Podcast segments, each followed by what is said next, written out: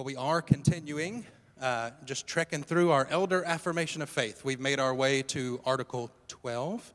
Last week, Jason taught Biblical Theology, Part 1. Part 2 is today, Historical Theology, and Part 3, the Lord willing, is coming, uh, and that will be um, Practical Theology.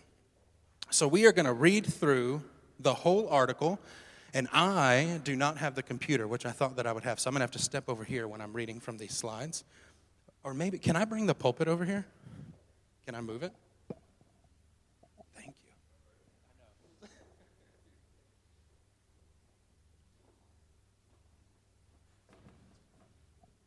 Awesome. So we will uh, read straight through. There are five parts to this article, and you'll see up there that there are portions that are underlined. I'll try to emphasize those as I'm reading, and you can emphasize them in your own mind. Those are the portions that we'll try to come back and touch to one extent or another. So let's read through. Christ Church and her ordinances. We believe in the one universal church, composed of all those in every time and place who are chosen in Christ and united to Him through faith by the Spirit in one body, with Christ Himself as the all supplying, all sustaining, all supreme, and all authoritative head. We believe that the ultimate purpose of the church is to glorify God in the everlasting and ever increasing gladness of worship. We believe it is God's will that the universal church find expression in local churches in which believers agree together to hear the word of God proclaimed, to engage in corporate worship, to practice the ordinances of baptism and the Lord's Supper, to build each other's faith through the manifold ministries of love, to hold each other accountable in the obedience of faith through biblical discipline, and to engage in local and world evangelization the church is a body in which each member should find a suitable ministry for his gifts. It is the household of God in which the Spirit dwells. It is the pillar and bulwark of God's truth in a truth denying world, and it is a city set on a hill so that men may see the light of its good deeds, especially to the poor, and give glory to the Father in heaven. Part three. We believe that baptism is an ordinance of the Lord by which those who have repented and come to faith express their union with Christ in his death and resurrection by being immersed in water in the name of the Father and the Son and the Holy Spirit. It is a sign of belonging to the new people of God, the true Israel, and an emblem of burial and cleansing, signifying death to the old life of unbelief and purification from the pollution of sin. We believe that the Lord's Supper is an ordinance of the Lord in which gathered believers eat bread, signifying Christ's body given for his people, and drink the cup of the Lord, signifying the new covenant in Christ's blood. We do this in remembrance of the Lord and thus proclaim his death until he comes. Those who eat and drink in a worthy manner partake of Christ's body and blood, not physically, but spiritually, in that by faith they are nourished with the benefits uh, he obtained through his death and thus grow in grace. Last part. We believe that each local church should recognize and affirm the divine calling of spiritually qualified men to give leadership to the church through the role of pastor elder in the ministry of the word and prayer. Women are not to fill the role of pastor elder in the local church, but are encouraged to use their gifts in appropriate roles that edify the body of Christ and spread the gospel. One thing that is very interesting in as, as you study the church in church history is that there really are not, at least in the early centuries of the church, whole works written about the church. All right? You have to go actually to the works by these early church fathers about other people, especially heretics and false teachers. Kind of pick out what they say about the church and then try to put it together. We'll read this first quote. It's from Erickson's Christian Theology.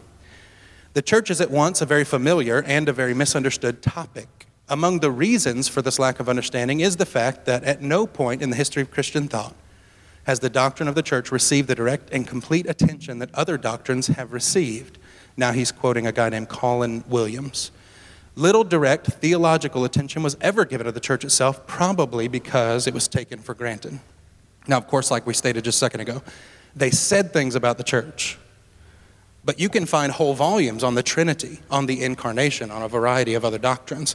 You don't find volumes or works on the church. Um, but there's a lot that you can pick out from their works against heretics.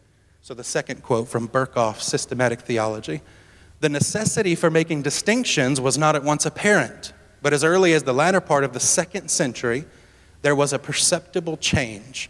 The rise of heresies made it imperative to name some characteristics by which the true Catholic Church could be known.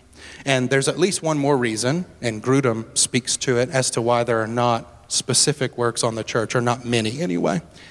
During the first thousand years of the church, there was, for the most part, outward unity. So the next slide is titled One Body, Pillar and Bulwark of One Faith. And what we have is a text from Ephesians 4 and then two quotes from some early church fathers. They're really there for our encouragement. The truth is that as you read historical theology works, or you read the theological works of even the early church and the Reformation and others, it's full of schism, division, false teachers, conflict, and that can be kind of discouraging because the Bible speaks to the church's unity very, very often. So, and a lot of what we'll even mention today is conflicts between various figures in church history. But here's the truth God's church is really and truly unified. The article of faith that we just read begins that way the one universal church, the pillar and bulwark of God's truth. And that sounds a lot like this text in Ephesians 4, which sounds a lot like these two fellas uh, from the early church, which sounds a lot like Spurgeon and Edwards and Bunyan. We could just go on and on down the line, including now we get to 21st century America. Grace Church is unified with Jesus' bride through the ages. So here, Ephesians 4, this is 1 through 6, not 4 through 6. Therefore, I, a prisoner for serving the Lord, beg you to lead a life worthy of your calling. Now, the your calling is important because Ephesians 1 through 3 is all about their calling, doctrine, this one faith delivered once and for all to the saints, the work of Christ in them and for them. For you have been called by God. Verse 2 Always be humble and gentle, be patient with each other, making allowance for each other's faults because of your love. Make every effort to keep yourselves united in the Spirit, binding yourselves together with peace.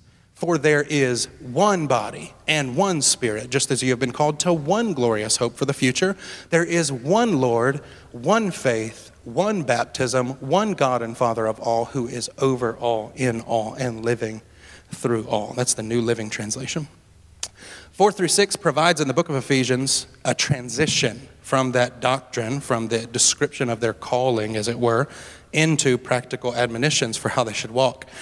And in verses 1 through 3 in Ephesians 4, there, what you have is a call to Christian faithfulness and unity, and then you have its theological basis in 4 through 6. And now, the rest of the book, of course, is go live in light of these truths.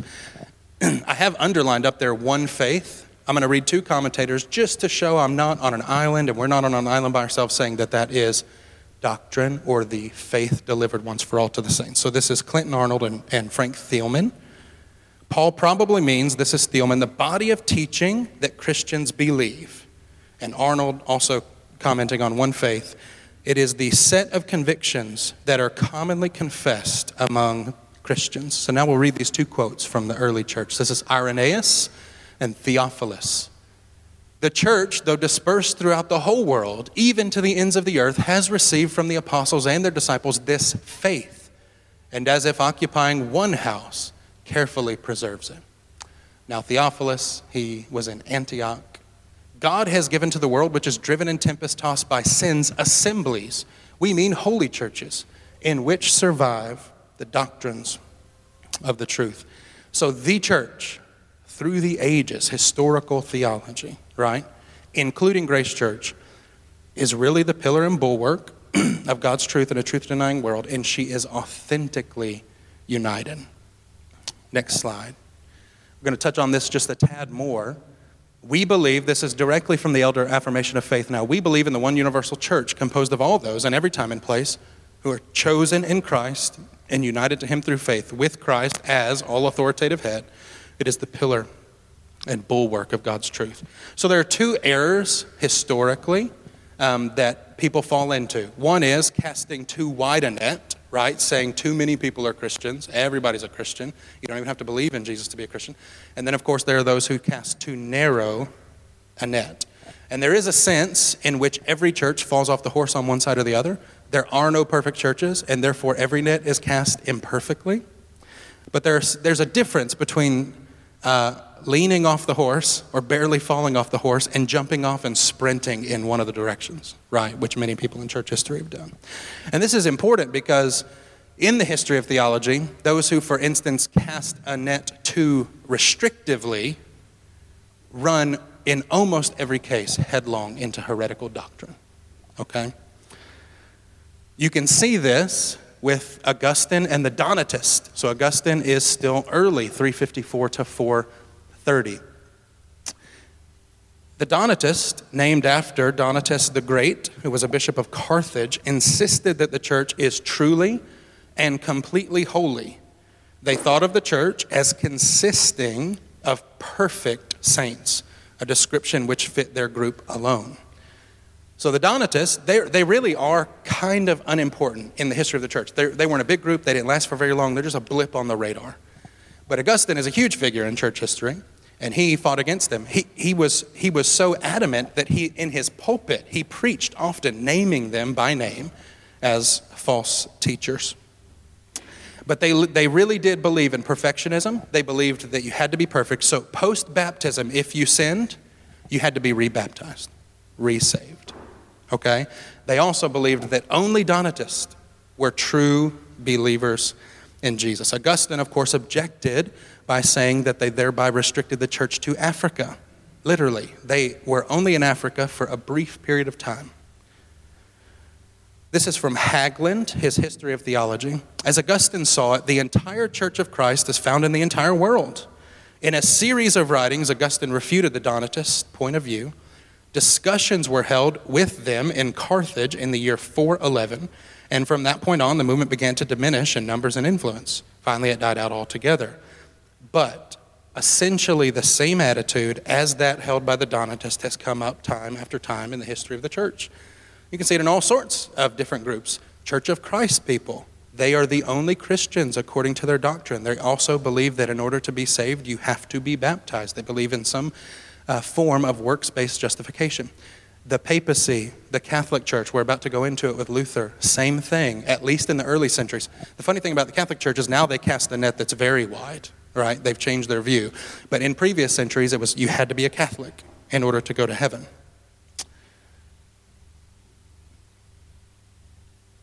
The true church is really unified. So now, Luther and the Catholic Church. So now we're entering the Reformation period, the early 1500s. Pope Eugene IV, all right, I think he lived in, if I remember, like 1440s or so.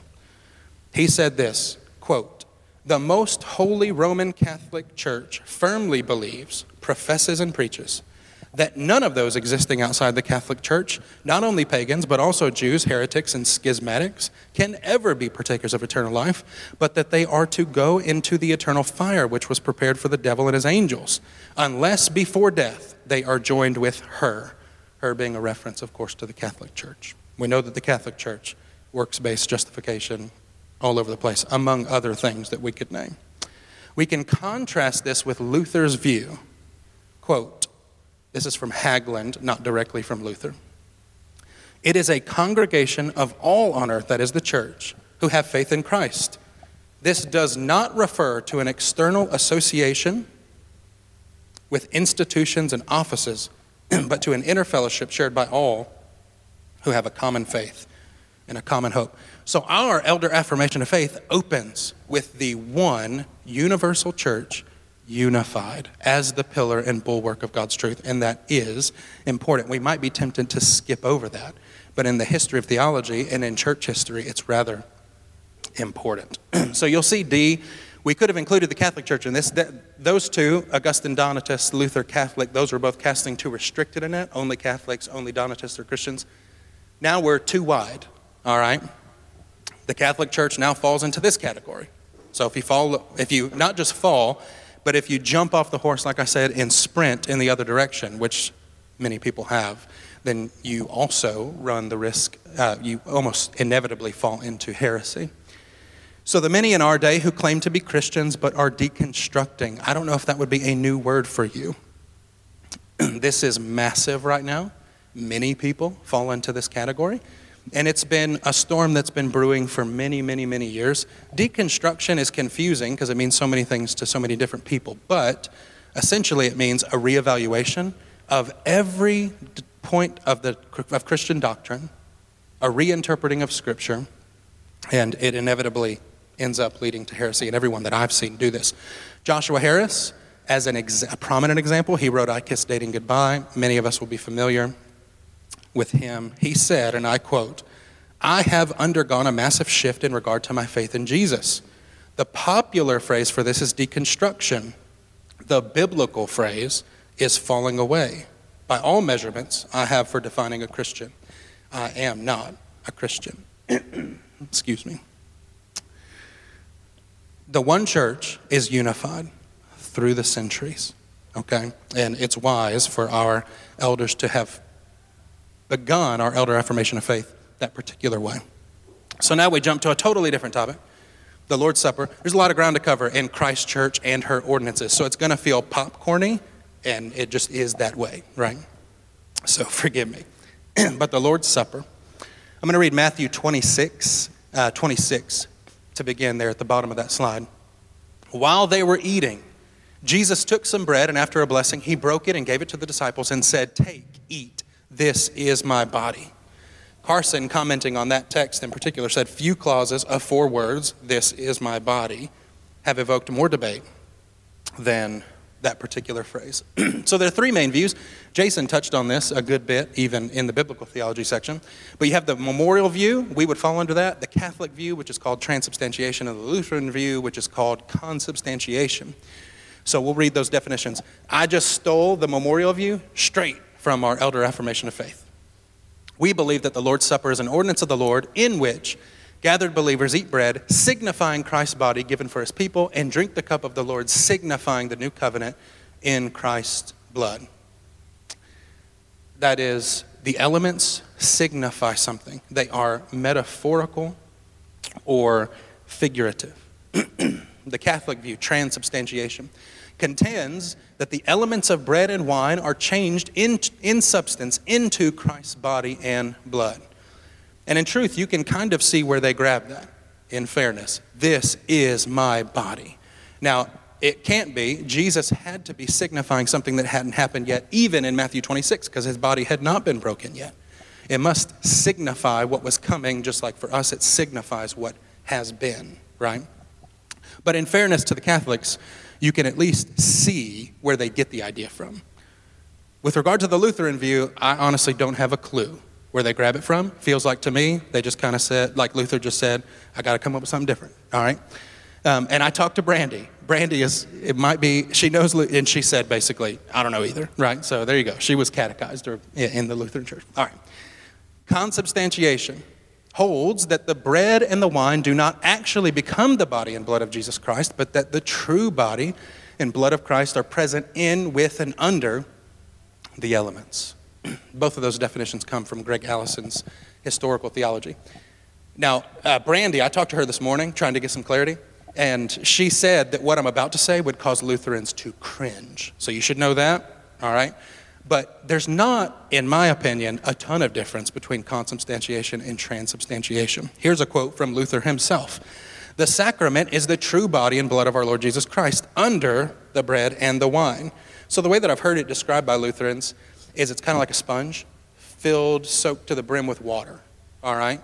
And everywhere the sponge goes, it is a sponge, but it carries water with it, in it, under it. All right? Huldrych Zwingli, he was a contemporary of Luther, and for us, um, a helpful brother, bringing clarity. Commenting on Matthew 26, he said, It has already become clear enough that in this context, the word is cannot be taken literally. Hence, it follows that it must be taken metaphorically or figuratively. I'm going to skip a long quote from a uh, modern guy, since we're in church history, named Blomberg. You can move on to the next slide, Josh. okay.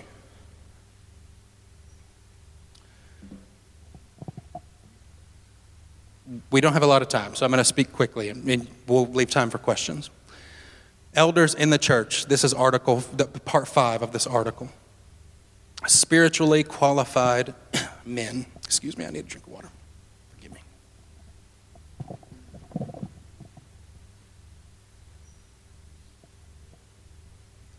So you can see the two definitions. I'll read them.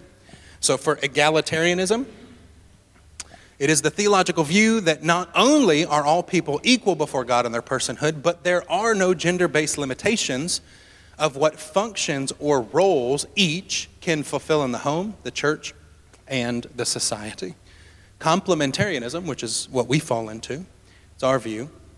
It is the theological view that although men and women are created equal in their being and personhood, they are created to complement each other via different roles in life and in the church. So, underneath complementarianism, you'll see that I have there the burden of proof, in all honesty, lies with the egalitarians. Why? Because it runs contrary to almost 1,800 years of church history. All right? First bullet point under the definition of egalitarianism. This is a modern issue. Male leadership is assumed until about 1800 AD. Challenges to this are very, very, very hard to come by. I found it very difficult to come by them. Now, this idea is taking the evangelical world by storm. The reason why I bring it up, it's a modern issue. We're in historical theology. In some ways, it could have been left out. But the reason why I bring it up is 700 years from now, when they're talking about historical theology in our day, this will be one of the major issues that comes up. And it's at, it's at our doorstep in many ways. The Southern Baptist Church, even as a convention, has churches that have already ordained female pastors and have not yet been disfellowshipped. Okay? So we ought to deal with it. We ought to think through it, and we ought to do it well, and we ought to be fair uh, to the egalitarians. so, uh, three most common arguments for egalitarianism Paul's commands are culturally bound. Two, Galatians 3:28, that's the text that says, in fact, if someone would look up Galatians 3:28, I'm going to have you read it in just a minute. But Galatians 3:28 is a text uh, neither Jew nor Greek, male nor female, um, ends gender-based role distinctions, and they couple that with numerous other texts. And then three, Junia was a female apostle in Romans 16, 7. So, for the first argument on the next slide, Paul's commands on gender based roles are culturally bound. We'll look at 1 Timothy 2 8 through 15. You'll see I have underlined for emphasis certain things. In every place of worship, that does not sound culturally bound. That's not only first century Ephesian churches. I want men to pray with holy hands lifted up to God, free from anger and controversy, and I want women to be modest in their appearance. They should wear decent and appropriate clothing and not draw attention to themselves by the way they fix their hair or by wearing gold or pearls or expensive clothes. For women who claim to be devoted to God should make themselves attractive by the good things that they do. Women should learn quietly and submissively. I do not let women teach men or have authority over them. Let them listen quietly. For God made Adam first, and afterward he made Eve. Uh, there's a book called uh, Historical, or sorry, yeah, a theological, a biblical theological or historical theological introduction to the New Testament. William Barclay said this. Paul roots his argument not in the local situation, but in creation. So the argument kind of goes like this, right? The, it's the same with commands for uh, masters and slaves. We know those are culturally bound. It is not the case that because there are commands to masters and slaves, that now in 21st century America, there should therefore be masters and slaves. But Paul never grounds those commands in creation before the fall. We know that slavery as an institution is a result of sin and the fall. This is not like that.